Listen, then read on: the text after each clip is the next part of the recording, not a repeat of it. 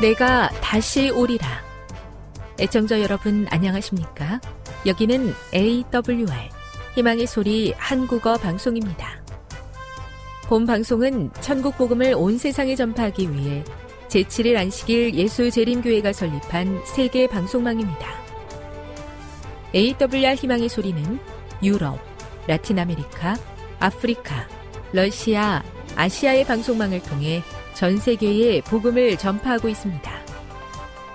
AWR 아시아 희망의 소리 방송국은 한국어 방송을 매일 5시간씩 송출하고 있습니다. 희망의 소리 방송은 인터넷과 스마트폰을 통해서도 언제나 청취하실 수 있습니다. 들으실 수 있는 인터넷 주소는 awr.org입니다. 유튜브로는 awr 코리아로 검색하시면 됩니다. 이 시간 희망의 소리 한국어 방송과 함께 보람있고 유익한 시간 되시기 바랍니다.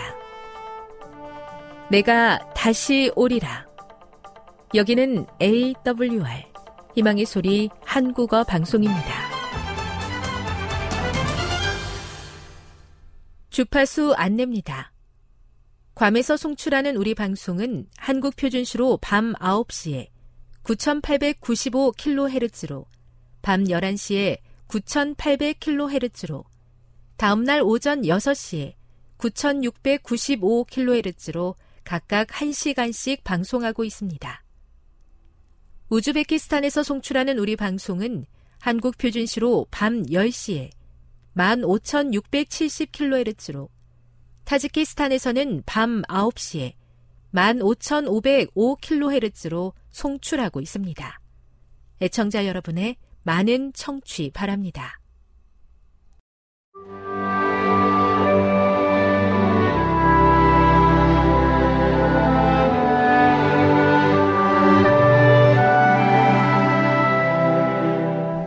읽어주는 교과 다섯째 날 7월 7일 목요일 성숙을 위한 시련 여러 계시를 받은 것이 지극히 크므로 너무 자만하지 않게 하시려고 내 육체에 가시 곧 사탄의 사자를 주셨으니 이는 나를 쳐서 너무 자만하지 않게 하려 하심이라. 고린도후서 12장 7절 잘라내는 것과 가지치기를 하는 것 사이에는 큰 차이가 있다. 더 이상 가꾸지 않을 나무는 잘라내 버리지만 더 풍성한 열매 맺기를 바라는 나무는 가지치기를 해준다. 그러나 이 두 과정 모두 예리한 칼로 잘라내는 일을 포함한다. 가지치기를 하는 과정에도 나무의 일부가 잘려 나갈 수밖에 없기 때문에 초보 정원사가 보기에는 나무를 망가뜨리는 것처럼 보일 수도 있다. 기독교 작가 브루스 윌킨스는 영적인 차원에서 다음과 같이 기록했다. 하나님의 충만한 복을 얻기 위해 기도하고 있는가? 그분의 아들과 같이 되기를 간구하고 있는가? 만일 그렇다면 그분께 가지치기 해 주시기를 구하라. 사람들은 바울이 말한 육체의 가시가 무엇인지 궁금해한다. 바울이 끊임없이 원수의 공격을 받은 일일 것이라고 하는 주장부터 그의 언변이 어눌했던 것을 말하는 것이라는 주장까지 해석이 다양하다. 실제로는 그의 시력과 관계된 문제였던 것으로 보인다. 놀랍게도 바울은 하나님께서 그에게 가시를 주셨다고 믿었다.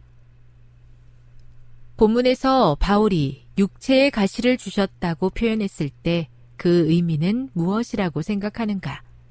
누가 그에게 주셨다는 말인가? 하나님께서는 바울의 유익을 위해 그것을 어떻게 사용하셨는가? 바울의 가시에는 뚜렷한 목적, 즉, 너무 자만하지 않게 하려는 하나님의 목적이 있었다. 이는 그가 어떤 특정한 죄를 지었기 때문이 아니라 앞으로 죄를 짓지 않게 하기 위함이었다. 바울은 자신이 본성적으로 죄에 취약하며 이 가시가 죄 짓는 것으로부터 보호해 줄 수 있다는 사실을 인정했다. 교훈입니다. 나무의 가능성을 내다볼 때에만 가지치기를 할 것이다. 하나님께서 때때로 우리를 가지치기 하고자 하시는 것은 우리를 성숙시키기 위함이다. 묵상. 고린도 후서 12장 7에서 10절을 읽어보라. 바울은 그의 가시를 어떻게 대하고 있습니까? 바울의 약점이 그에게 다른 어떤 영적 유익을 주었다고 생각하십니까? 적용. 그대의 삶 속에서 영적으로 더 성숙해져야 할 부분에는 무엇이 있을까요? 하나님께 다듬어 달라고 요청하고 싶은 영적 자질은 무엇입니까? 영감의 교훈입니다. 고통과 시련의 목적.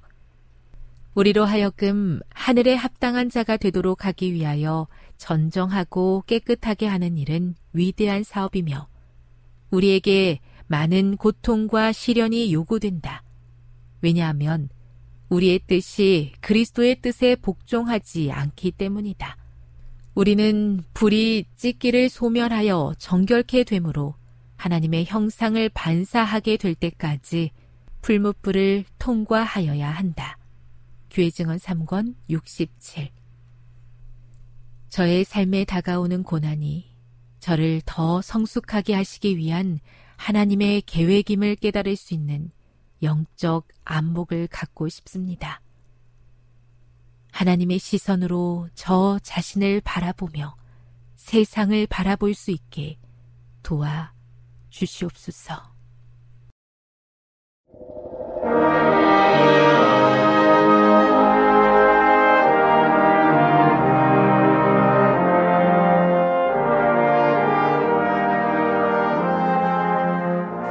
아버지 하나님, 이 시간 예배로 모이게 하시니 감사합니다. 이 시간 우리가 겸손한 마음으로 주님께 나왔습니다. 하나님의 말씀을 듣고 우리 마음속에 새기고 순종하려는 마음으로 나왔습니다. 주님 우리를 받아주시고 우리에게 말씀해 주실 때에 우리의 마음을 성령의 감동함으로 채워 주시옵소서. 그래야 해서 이 시간이 끝나고 돌아갈 때 하나님의 은혜 충만한 마음으로 돌아갈 수 있게 하여 주시옵소서. 이 시간 성령께서 충만히 주님 저희와 함께 해 주시, 주시옵기를 예수님 이름으로 기도합니다. 안녕하십니까 성도 여러분. 이 시간 우리에게 하나님의 은혜가 충만하기를 간절히 바랍니다. 지금으로부터 10년 전 2010년 12월에 튀니지에서 한 반정부 운동이 일어나게 됩니다. 이것이 전 아랍 지역으로 확산되게 되지요. 우리에게는 아랍의 봄 사건으로 알려지게 됩니다. 그래서 이 시위의 결과로 여러 독재 지도자들이 정권에서 물러나게 되었습니다. 그 중에, 그 중에 유명한 이집트의 무바라크, 시리아의 카다피, 이라크의 사담 후세인 등이 있었습니다. 그 중에서 23년간이나 이라크를 집권하면서 대통령으로 지냈던 사담 후세인은 굉장한 권력으로 오랫동안 이라크를 통치하게 됩니다. 그의 야망은 이라크를 다시 한번 중동의 패권 국가로 만드는 것이었습니다. 그런데 후세인이 패권국이 되기 위해서 그의 롤 모델로 삼은 사람이 있었는데 그 사람이 누구였냐면 바로 성경에 나오는 느부갓네살 왕이었습니다. 미국의 한 역사학자는 이렇게 말합니다. 사담 후세인은 자신을 느부갓네살의 계승자로 묘사했다. 그러면서 후세인은 전 이슬람 고대 역사와 관련해서 느부갓네살은 여전히 내 속에 존재한다라고 말했습니다. 후세인은 느부갓네살이 세운 대제국을 다시 건설하기 원했습니다. 그래서 후세인이 만든 동전에 두 얼굴을 주조해서 넣었는데 하나는 자신의 얼굴을 넣었고 그리고 하나는 그의 영웅이었던 느부갓네살의 얼굴이었습니다. 그리고 그 동전에 새긴 글귀는 새로운 바벨론이었습니다. 그리고 느부갓네살의 병거 사진에도 자신의 얼굴을 복제해서 넣었습니다. 사담 후세인은 자신이 중동의 제2의 느부갓네살이 될 것을 확신했습니다. 도대체 이 사담 후세인이 그토록 건설하고자 했던 나라 바벨론은 어떤 나라였길래요? 당시 기원전 600년경의 중동 지역을 지배했던 나라였습니다. 부와 권력을 누렸던 굉장한 나라였어요. 바벨론 성을 보면 마차 두 대가 지나갈 수 있을 정도로 성벽은 두터웠습니다. 이런 성벽이 외벽과 내벽으로 이루어져 있었어요.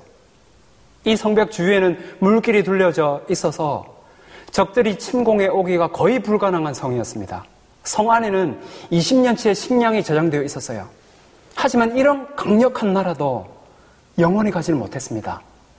동쪽에서 서서히 일어났던 신흥 강대국이었던 메데와 페르시아 이 두 연합국이 주변을 정복하고 바벨론으로 침공해 오게 됩니다.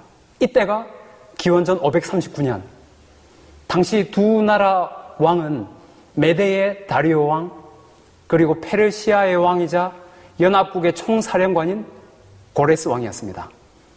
그런데 앞서 말씀드린 것처럼 바벨론은 정복하기 쉬운 곳이 아니었어요. 성을 포위한 채 시간이 지나고 고레스는 초조해졌습니다. 그런데 누가 알려주었는지 스스로 생각했는지 한 계획을 추진하게 됩니다. 유프라테스 강이 성 안으로 흘러가는 지점에 그의 군사들을 배치시킵니다. 그리고 그는 비전투 요원들과 강 상류로 올라갔습니다. 그리고 둑을 쌓아서 강의 물줄기를 다른 곳으로 돌리게 됩니다. 그렇게 되자 강 하류의 수위가 낮아져서 걸어서도 강을 건널 수 있게 되었어요. 그리하여서 페리시아 군사들이 바벨론 성 안으로 진격해 들어가게 되고 가볍게 바벨론을 정복하게 됩니다. 이때가 기원전 539년 10월 13일 밤, 이 하룻밤에 일어난 사건이 다니엘서 5장에 기록되어 있습니다. 이날 저녁에 바벨론 성 안에서는 제대로 방언은 하지 않고 무슨 일이 일어나고 있었을까요? 다니엘서 5장은 이렇게 이야기합니다. 바벨론 왕이 1천 명의 귀인을 초대해서 술잔치를 벌이고 있었다고요. 밖에서는 적군이 쳐들어오는데 어떻게 잔치를 열 수가 있죠? 그들은 바벨론 성벽을 믿었습니다. 절대 무너질 리 없다고 생각했을 것입니다. 하지만 그 난공불락의 성도 하루 사이에 정복당하고 바벨론 왕이 죽임을 당합니다. 그리고 누가 새 왕이 될까요? 앞서 말씀드린 것처럼 바벨론 정복은 두 왕의 연합으로 이루어졌습니다.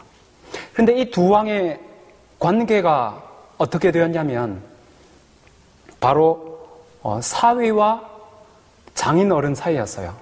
다리오가 고레스의 고모부이자 장인 어른이었습니다. 그래서 다리오가 먼저 바벨론의 세왕이 됩니다. 보통 예전에 정권이 바뀌게 되면 밑에 있는 관료들은 어떻게 되지요? 네, 수청당하거나 쫓겨납니다. 아마 바벨론 왕을 섬겼던 다니엘도 위험한 위치에 있었겠죠. 그런데 다니엘 6장에 보면 다리오 왕이 국정을 개편하면서 어, 총리 120명을 세우는데 다니엘은 그 중에 수석 총리였습니다. 이때 다니엘의 나이가 80이 넘은 나이, 여전히 탁월한 영성과 능력을 가지고 있었습니다. 새로운 왕 다리오는 이 다니엘의 인물됨을 알아보았어요. 그래서 왕조가 바뀌어도 다니엘은 새로운 국정에 다시 정치를 하게 되었습니다. 그런데 이 수석 총리가 된 지 얼마 지나지 않아서 그의 다니엘의 개인 신앙에 큰 영향을 주는 한 사건이 있게 됩니다. 그게 무엇이냐면 이 다니엘이 예레미야서를 읽게 된 것입니다. 예레미야와 다니엘은 동시대 사람이었어요. 아마도 다니엘은 어렸을 때부터 예레미야가 선지자로 활동했을 것입니다. 다니엘은 예레미야에 대해서 알았고 아마 전부터 예레미야 선지자가 쓴 글을 읽어 보았을 것입니다. 그런데 예전에는 읽고도 몰랐는지 아니면 그냥 지나쳤는지 눈에 들어오지 않았는데 이번에 새로 읽으니까 한 구절이 깊은 인상으로 그에게 다가오게 되었습니다. 그것이 다니엘서 9장 20절입니다.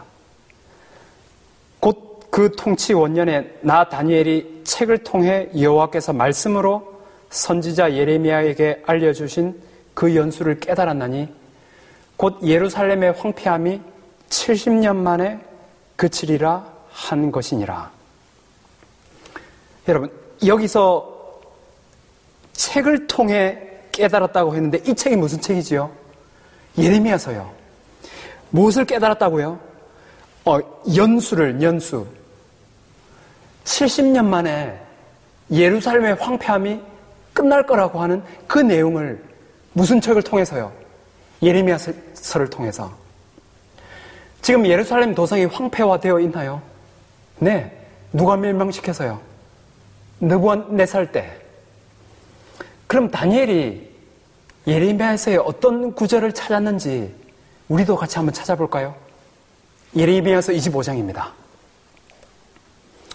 25장 11절 이 모든 땅이 폐허가 되어 놀랄 일이 될 것이며 이 민족들은 70년 동안 바벨론 왕을 섬기리라. 아, 여기 분명히 70년 동안 바벨론 왕을 섬긴다고 되어 있습니다. 다른 구절에도 같은 말씀이 나와 있어요. 예레미야 29장 10절입니다. 바벨론에서 70년이 차면 내가 너희를 권고하여 나의 선한 말을 너에게 실행하여 너희를 이곳으로 돌아오게 하리라. 분명합니다. 70년만 지나면 해방될 것이요. 다니엘이 계산해 봤겠죠. 그가 포로로 잡혀온 때가 기원전 605년이니까 계산상으로 불과 2, 3년밖에 안 남았습니다. 여러분, 다니엘 이걸 발견했을 때 어땠을까요? 가슴이 뛰었어요. 돌아갈 수 있다. 곧 돌아간다. 그리고 가야 한다. 마음이 급해졌습니다. 그런데 같이 돌아가야 될 다른 이스라엘 사람들은 어땠을까요? 다니엘처럼 가고 싶은 마음이 컸을까요? 아니요. 다른 이스라엘 백성들 이제 바벨론에서 자리 잡고 사업도 잘 되고 자녀 교육 시키기도 좋고 한데 또 어딜 간다고요? 예루살렘. 예루살렘에 가면 텐트 생활하면서 다시 밑바닥에서 시작해야 되는 거예요. 돌아가려는 사람 많았을까요? 그렇지 않았습니다. 여러분, 사실 자리 잡은 걸로 치면 누가 제일 자리 잘 잡았습니까? 다니엘요. 총리지 않습니까? 하지만 다니엘은 바벨론에서 나그네로 살았습니다. 가야 할 곳이 있었어요. 가야 하는데 이제 시간이 얼마 남지 않은 것입니다. 그러다가 29장 그 밑부분 13절에 이 한 구절에 깊은 인상을 받게 됩니다. 너희가 전심으로 나를 찾고 찾으면 나를 만나리라. 여러분, 우리가 이 구절을 자주 인용합니다. 그러면서 우리가 간절히 하나님을 찾을 때에 하나님을 만날 수 있다고 그렇게 이야기합니다. 그런데 이 구절은 사실 70년 예언과 같은 문맥에서 등장한 구절입니다. 다니엘은 이 구절을 읽고 깊은 인상을 받고 결심합니다. 다니엘서 9장 3절요. 내가 금식하며 베옷을 입고 죄를 덮어쓰고 주 하나님께 기도하며 간구하기를 결심하고 이때 다니엘의 나이가 이미 80이 넘은 노인 금식 기도하는 것 쉽지 않았을 것입니다. 위험을 감수하고 하는 거예요. 그렇게 해서 시작된 다니엘의 기도 위대한 기도입니다. 이 기도의 내용이 다니엘서 9장에 기록되어 있어요. 여러분, 다니엘서 9장의 기도를 오늘 다시 한번 깊이 묵상하시면서 읽어보시기 바랍니다. 내용은 이렇습니다. 약속을 지키신 하나님, 이 약속을 기억하시고 이루어 주십시오. 그런데 저희들이 준비되지 않았습니다. 저희는 범죄하고, 폐역하고, 행악하고, 반역하고 주님을 떠났습니다. 주님 저희를 용서해 주십시오. 당신의 그 빛을 다시 한번 성전에 비춰주셔서 성전 회복, 회복을 다시 한번 이루어 주십시오. 당신의 약속 이루시기를 미루지 마시고 지체하지 말아 주십시오. 간절히 기도합니다. 여러분, 그런데 다니엘이 여기 나와 있는 것처럼 범죄하고 폐역하고 행악하고 반역했나요? 아니요. 다니엘은 성경에 죄의 기록이 없는 사람 중에 한 명입니다. 그런데 왜 이렇게 이야기했지요? 겸손하게 보이려고요? 아닙니다. 여러분, 하나님의 그 빛에 가장 가까이 간 사람일수록 자신의 죄를 깊이 인식합니다. 다니엘은 하나님의 빛에 가까이 갔나요? 네. 하나님께서 그에게 많은 빛을 비춰주셨어요. 앞으로 일어날 일들까지요. 그는 그 빛 속에서 자신의 그 자신에게 드러나는 그 죄됨과 연약함을 깊이 깨닫습니다. 그리하여서 그의 회개와 그의 기도는 정말 깊이 그의 죄를 깨닫는 가운데에 하나님께 드리는 진정한 회개의 기도였습니다. 그는 자신의 죄를 깊이 인식하며 백성들의 죄를 걸머지고 하나님께 간절히 기도합니다. 여러분, 이것이 중요한 기도였나요? 네. 이스라엘의 회복이 이루어지려는 역사적인 순간에 드리는 역사적인 기도였습니다.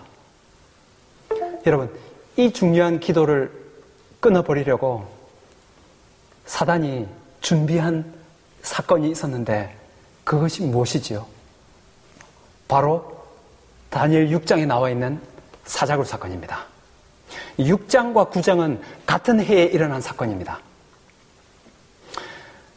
신하들의 모함으로 다니엘이 사자굴에 이제 들어가게 되지요. 그런데 하나님의 기적 같은 도우심으로 이 사자굴에서 기적적으로 살아나오게 되지요. 어, 그렇게 해서 이 사자굴 사건이 있게 되는데 사자굴 사건이 있은 뒤 얼마 지나지 않아서 무슨 일이 생기냐면 다리오 왕이 죽게 됩니다. 그러면 다리오 왕이 죽고 그 다음 왕으로 누가 왕이 되었을까요? 네, 그의 사위였던 고레스가 왕이 됩니다. 우리는 이 왕을 주목해서 볼 필요가 있습니다. 영어로는 사이러스 the, the Great이라고 합니다. 역사학자들은 그에게 The Great 대왕의 칭호를 주게 됩니다. 이것은 어, 고레서 실린더라고 하는 것인데 현재 영국의 대형 박물관에 소장되어 있습니다. 이것은 어, 점토판인데 아, 여기에 고레스가 무엇을 기록해서 넣었냐면 자신이 어떻게 바벨론을 정복했는지 그리고 나중에 이스라엘 백성들에게 어떻게 선처를 베풀었는지에 관한 그의 업적들을 기록해 놓았습니다. 이 내용들이 성경의 내용과 일치하기에 성서 고고학적으로 중요한 유물입니다. 여러분, 이 고레스와 다니엘이 만나게 될까요? 네. 다니엘이 고레스를 만나는데 그때 아마도 다니엘은 준비해 간 것이 있었을 것입니다. 무엇일까요? 어, 그것은 바로 이사야 성경이었습니다. 왜냐하면 이사야서에는 고레스가 태어나기도 100년 전에 이미 고레스의 이름을 언급하면서 그의 일들을 예언해 놓았어요. 다니엘은 고레스와 만나면서 이 예언들을 고레스에게 보여주었을 것입니다. 여러분, 우리가 그 내용들을 한번 같이 찾아볼까요? 이사야서 45장입니다. 여호와께서 그의 기름 부음을 받은 고레스에게 이같이 말씀하시되 내가 그의 오른손을 붙들고 그 앞에 열국을 항복하게 하며 내가 왕들의 허리를 풀어 그 앞에 문들을 열고 성문들이 닫히지 못하게 하리라. 내가 너보다 앞서가서 여러분 여기서 내가라는 것은 누구입니까? 하나님이 하나님이 고레스보다 앞서가서 험한 곳을 평탄하게 하며 논문을 쳐서 부수며 쇠빗장을 꺾고 내게 흑암 중에 보화와 은밀한 곳에 숨은 재물을 주어서 내 이름을 부르는 자가 나 여호와 이스라엘의 하나님인 줄을 내가 알게 하리라. 여러분, 지금 다니엘이 이 이사야서의 말씀을 고레스에게 보여줍니다. 우리, 우리가 읽고 있는 이 구절을 고레스도 지금 읽고 있는 거예요. 어떤 마음이 들었을까요? 깜짝 놀랐을 것입니다. 자기 이름이 이스라엘 경전에 나와 있는 거예요. 그러면서 여기에 그 하나님이 자기 고레스를 왕위에 앉히고 바벨론을 점령하게 하고 하고 바벨론에 있는 모든 부를 고레스에게 주었다고 하는 내용을 지금 알려주는 것입니다. 고레스는 지금 어떤 한 큰 섭리에 의해서 자기가 왕이 되고 바벨론을 점령했다는 것을 알게 되게 되었을 것입니다. 계속 읽어볼까요? 45장 4절입니다. 너는 나를 알지 못하였을지라도 내게 칭호를 주었노라. 나는 여호와라. 나 외에 다른 시, 다른 이가 없나니 나밖에 신이 없느니라. 너는 나를 알지 못하였을지라도 나는 내 띠를 동일 것이요. 그러면서 고레스가 어떻게 바벨론을 점령할 것까지 여기 예언되어 있습니다. 44장 27절요. 기품에 대해서는 이르기를 마르라. 내가 내 강물들을 마르게 하리라 하며 깜짝 놀랐을 것입니다. 고레스는. 그러면서 고레스는 최종적으로 그러면 하나님께서 그 이스라엘의 하나님께서 자기를 부르신 그 목적까지 여기서 발견하게 됩니다. 45장 13절요. 내가 공의로 그를 일으킨지라 그의 모든 길을 곧게 하리니 그가 나의 성읍을 건축할 것이며 사로잡힌 내 백성을 값이나 갚음이 없이 놓으리라 만군의 여호와의 말이니라 하셨느니라 자기의 의무를 여기서 발견하게 됩니다. 그것이 무엇인데요? 사로잡힌 내 백성 어떤 백성입니까? 하느님의 백성 이스라엘 백성을 값 없이 놓아주는 것요. 이것이 하나님께서 그에게 말씀하셨던 그의 임무였습니다. 다니엘도 왕에게 이야기했을 거예요. 부디 왕이시여. 왕은 이스라엘 백성들에게 은혜를 베푸셔서 그들을 본국으로 돌아가서 예루살렘을 재건하도록 허락해 주십시오. 여러분, 이때가 예언된 70년이 거의 다 되었을 때였습니다.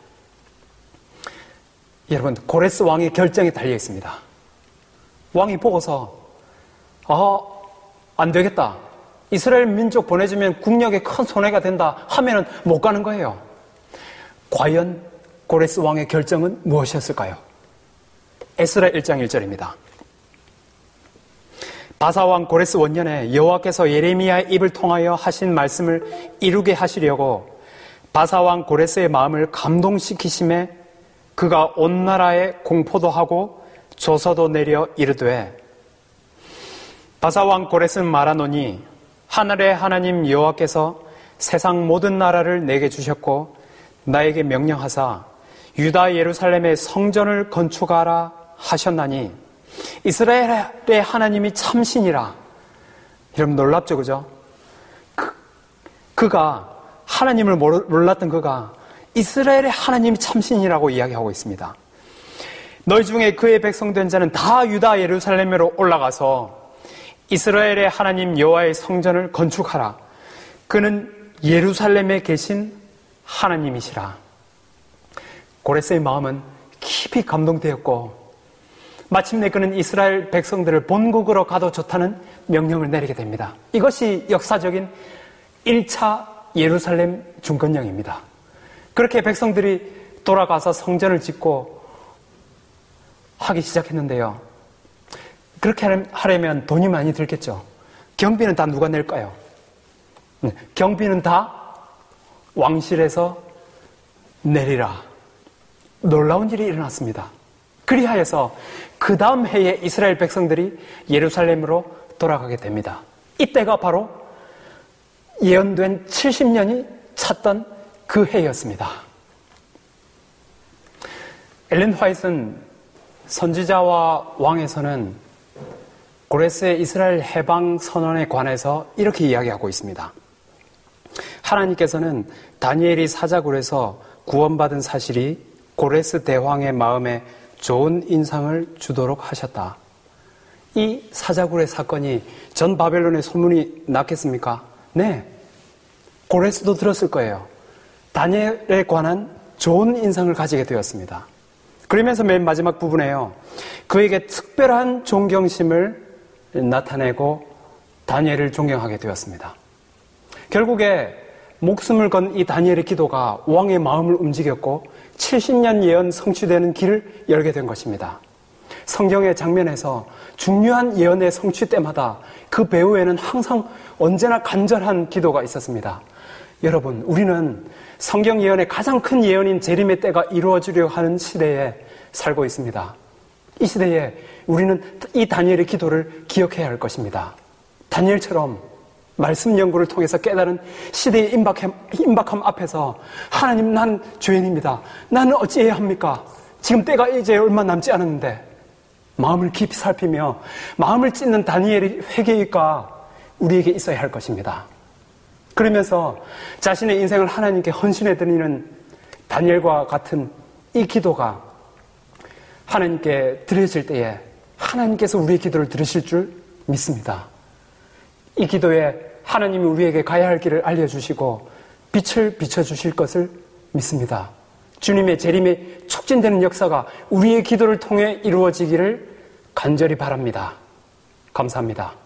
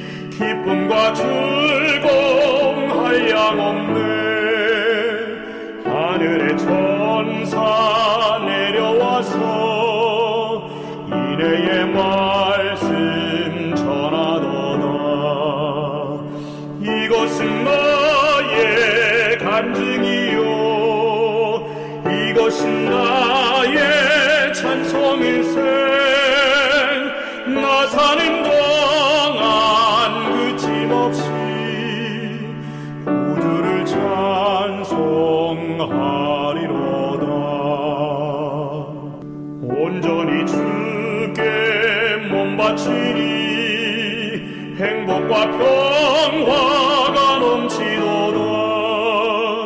깨어서 주를 고대하며 그 사랑 속에 잠기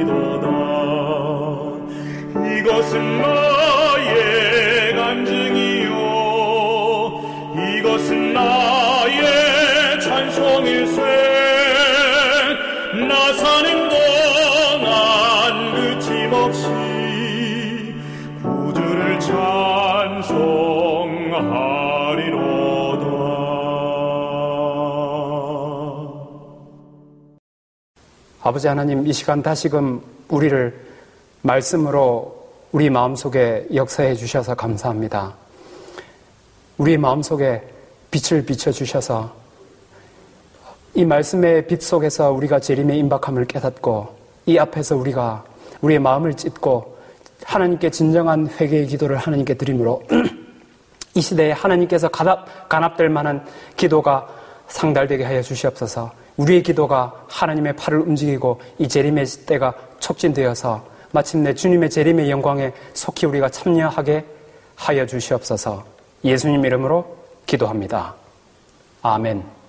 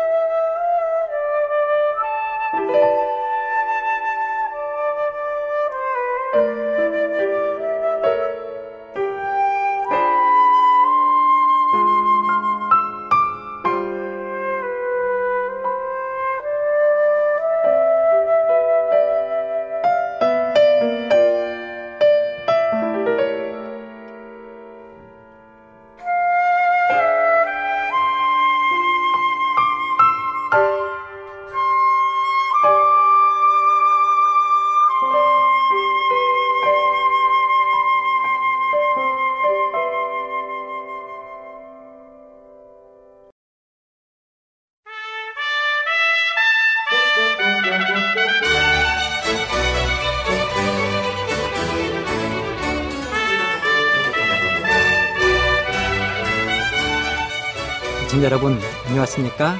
걸어서 성경 속으로 시간입니다.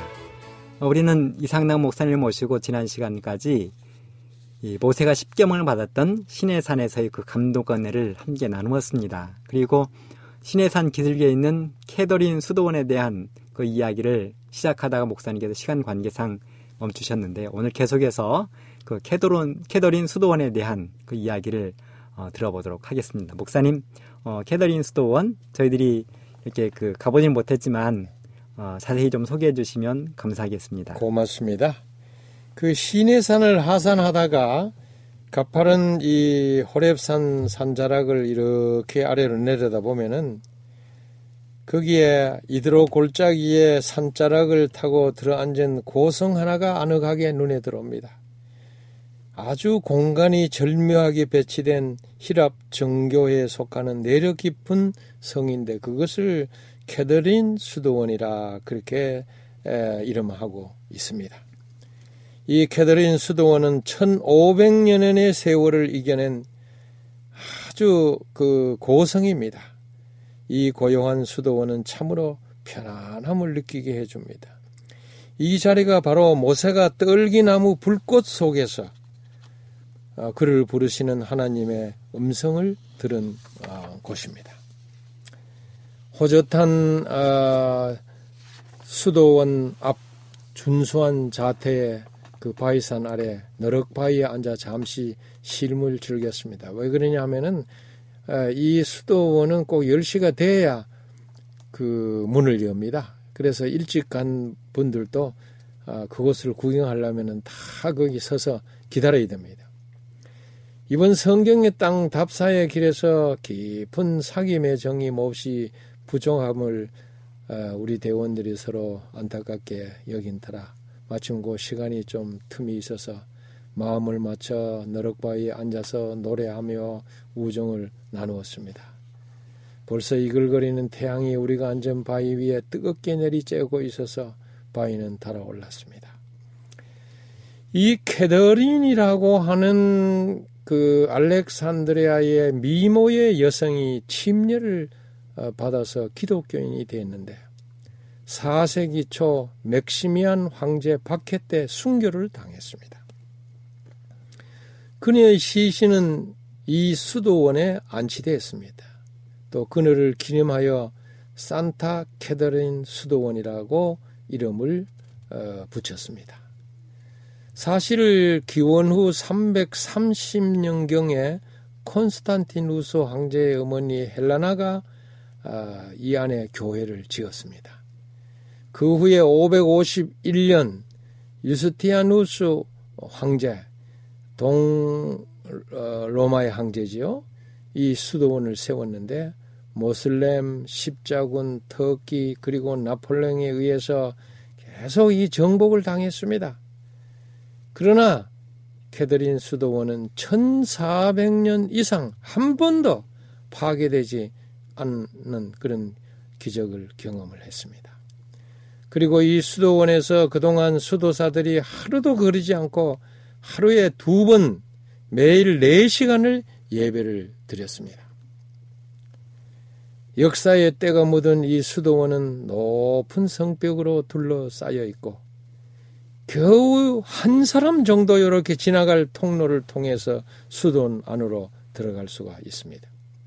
근데 과거에는 예, 수도원 출입자를 성벽 위에서 이렇게 줄로 달아 오르내리게 했습니다. 제가 지난번에 에, 여기 왔을 때는 그 어, 그걸 타고 올라갔습니다. 유명한 징기스칸은 말하기를 성을 쌓는 자는 망한다고 했습니다. 성을 쌓는다는 것은 적을 막는 목적도 있지만은 그 안에 갇혀 안주하다 결국 죽기 때문에 이런 말을 한 것입니다.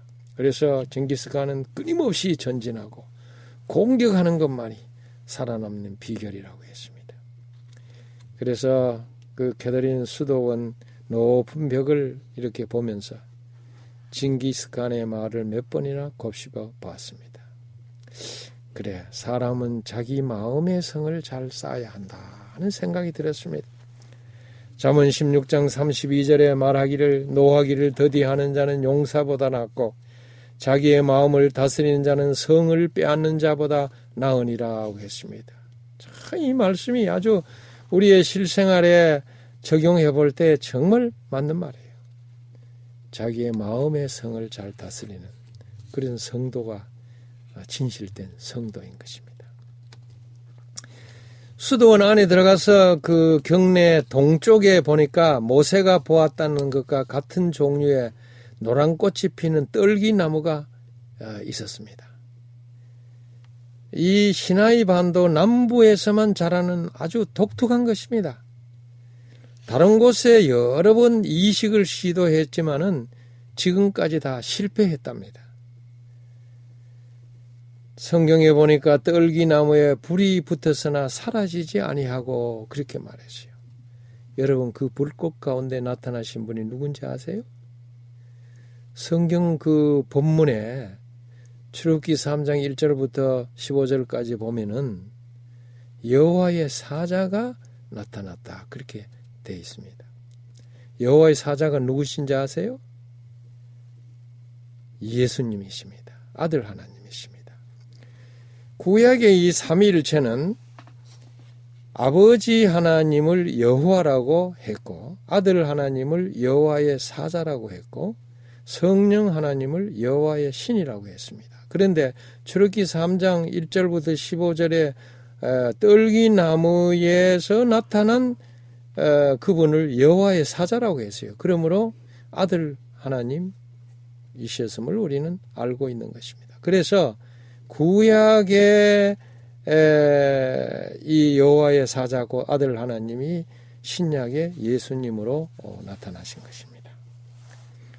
거기서 모세는 그분을 조우하여 지도자로 선택받았고 출애굽의 사명을 위탁받았습니다.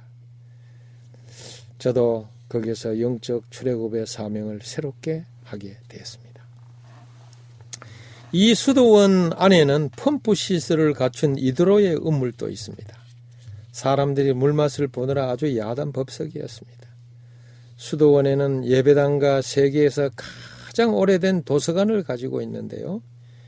예배당 문은 정교하게 조각되어 있고 예배당 안 정면을 들여다보니까 거기에 마태복음 17장 2절에 나오는 변화선 사건의 벽화가 아, 있었습니다. 예수님, 모세, 엘리야 그리고 다른 예언자들과 제자들을 나타내는 세계 최고의 걸작의 하나인 모자이크였습니다. 이것은 모자이크 예술의 백미로 어, 평가되고 있습니다. 근데 저는 도서관에 관심이 갔습니다. 왜냐하면은 그 수도원 안에 있는 도서관은 정말 유명한 도서관이에요. 3천점 이상의 고대 성경 사본이 거기에 있고 5천 권 이상의 각종 성경이 보관되어 있기 때문에 유명한 곳입니다. 이곳이 바로 로마 교황청 다음으로 이런 것들을 많이 소장한 곳입니다.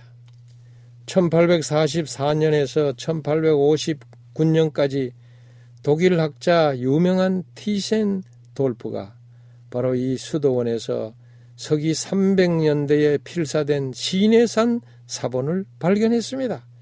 그래서 이 시내산 사본이 아주 유명합니다. 이것은 신약 성경 전체가 수록된 최고 오래된 사본인 것입니다. 영국이 그것을 소련으로부터 10만 파운드에 사서 런던 대형 박물관에 보관시켜 놓고 있습니다. 그러나 이 사본을 가져간 그 티센돌프가 연구가 끝나면은 반드시 돌려주겠다고 그 맹세를 하고 각서를 써줬어요. 그 각서가 아직도 수도원 도서관에 보관되어 있습니다. 에, 그러나 이건 다 헛것이 되어버렸습니다. 도서관에는 누가복음 시리아 사본도 보관되어 있습니다. 이 수도원에서 1975년 9월 벽수리를 하다가 50상자분의 수많은 성경 사본이 발견됐어요. 굉장한 사본 발견임은 틀림없습니다. 그런데 수도원 측은 비밀의 방에 보관해 놓고 아직도 이것을 완전히 공개하지 않고 단지 자체적으로 마이크 필름에 담아서 연구하고 있다고 합니다. 그러나 제가 꼭 보고 싶었지만은 애석하게도 도서관으로 들어가는 곳은 줄을 쳐서 막아놓고 아무에게도 공개하지 않고 있었습니다. 다음에 가면 꼭 이것을 봐야 되겠다. 그런 생각을 하고 발길을 돌릴 수밖에 없었습니다.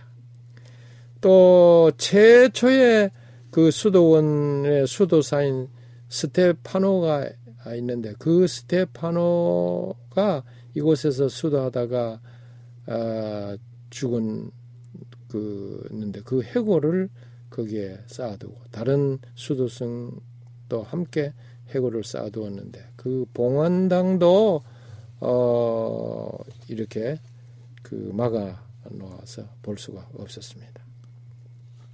그저 우리는 그래도 캐더린 수도원에서 떨기나무, 이드로우물, 변화산의 모자이크 벽화, 그리고 티젠 돌프의 각서 사본만을 본 것으로 만족하고 발길을 옮기지 아니할 수 없었습니다.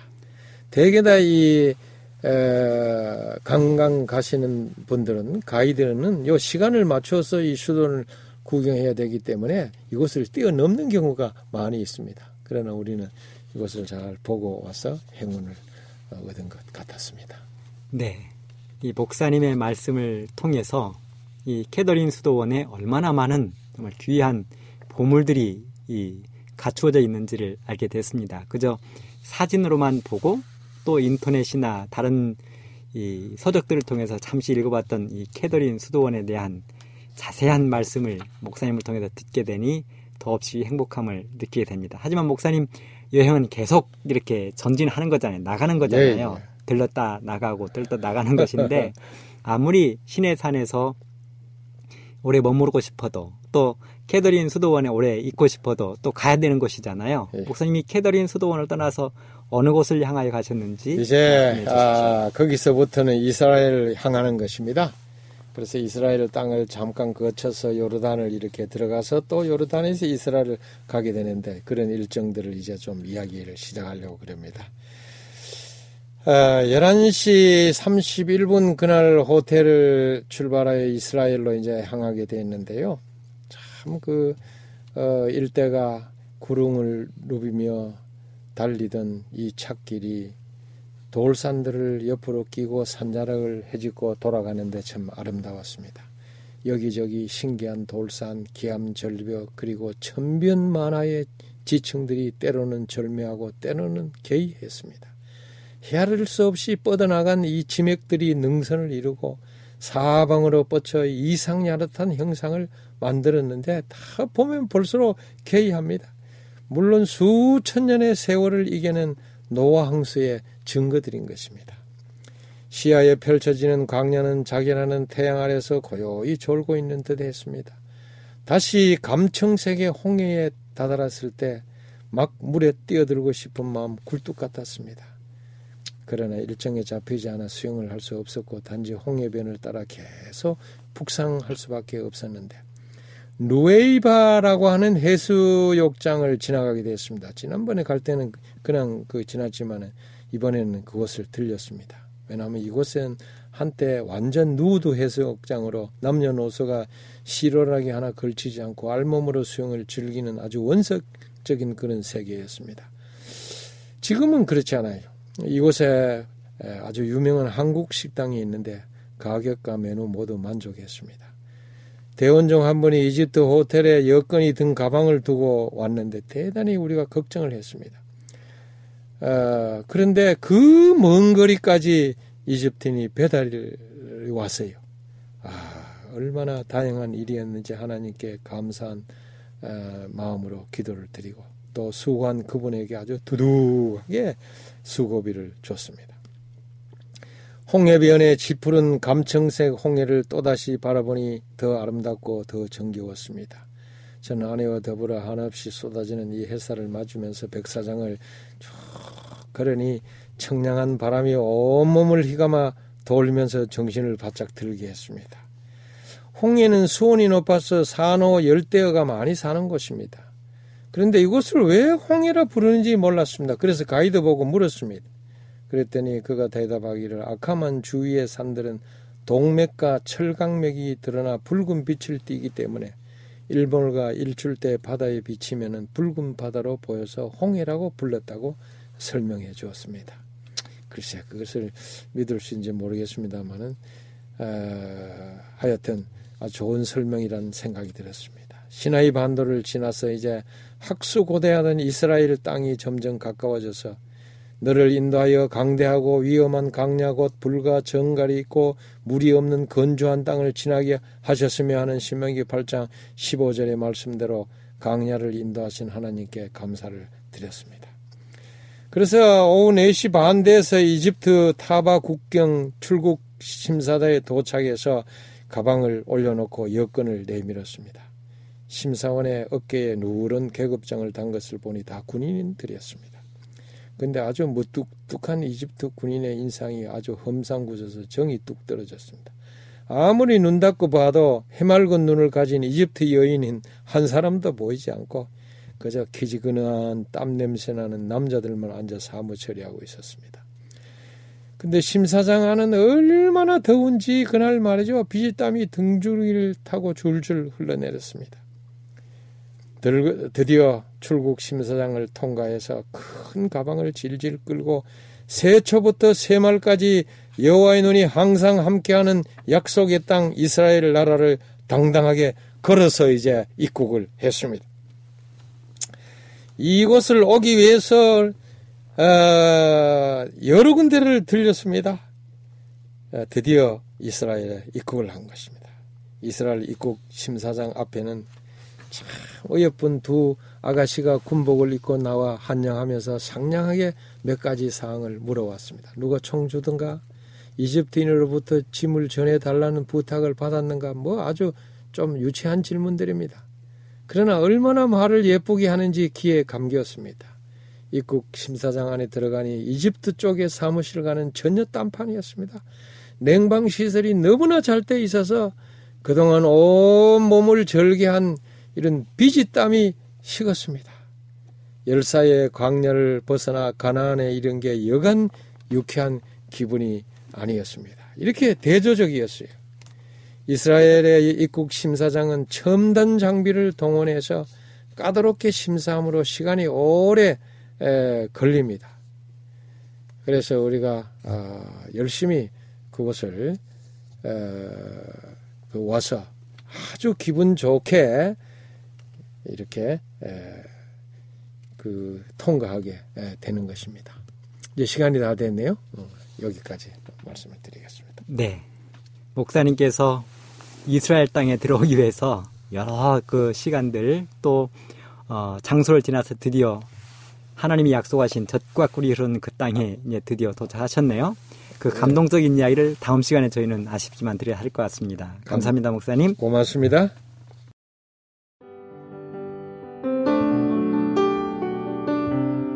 행복한 시간 되셨습니까? 지금까지 여러분께서는 AWR 희망의 소리 한국어 방송을 청취하셨습니다. 방송을 청취하시고 문의를 원하시는 분은 우편번호 02461 대한민국 서울시 동대문구 이문로 1길 11 희망의 소리 방송부 앞으로 편지나 엽서를 보내주시거나 지역번호 02-3299-5296에서 8번으로 전화 주시기 바랍니다.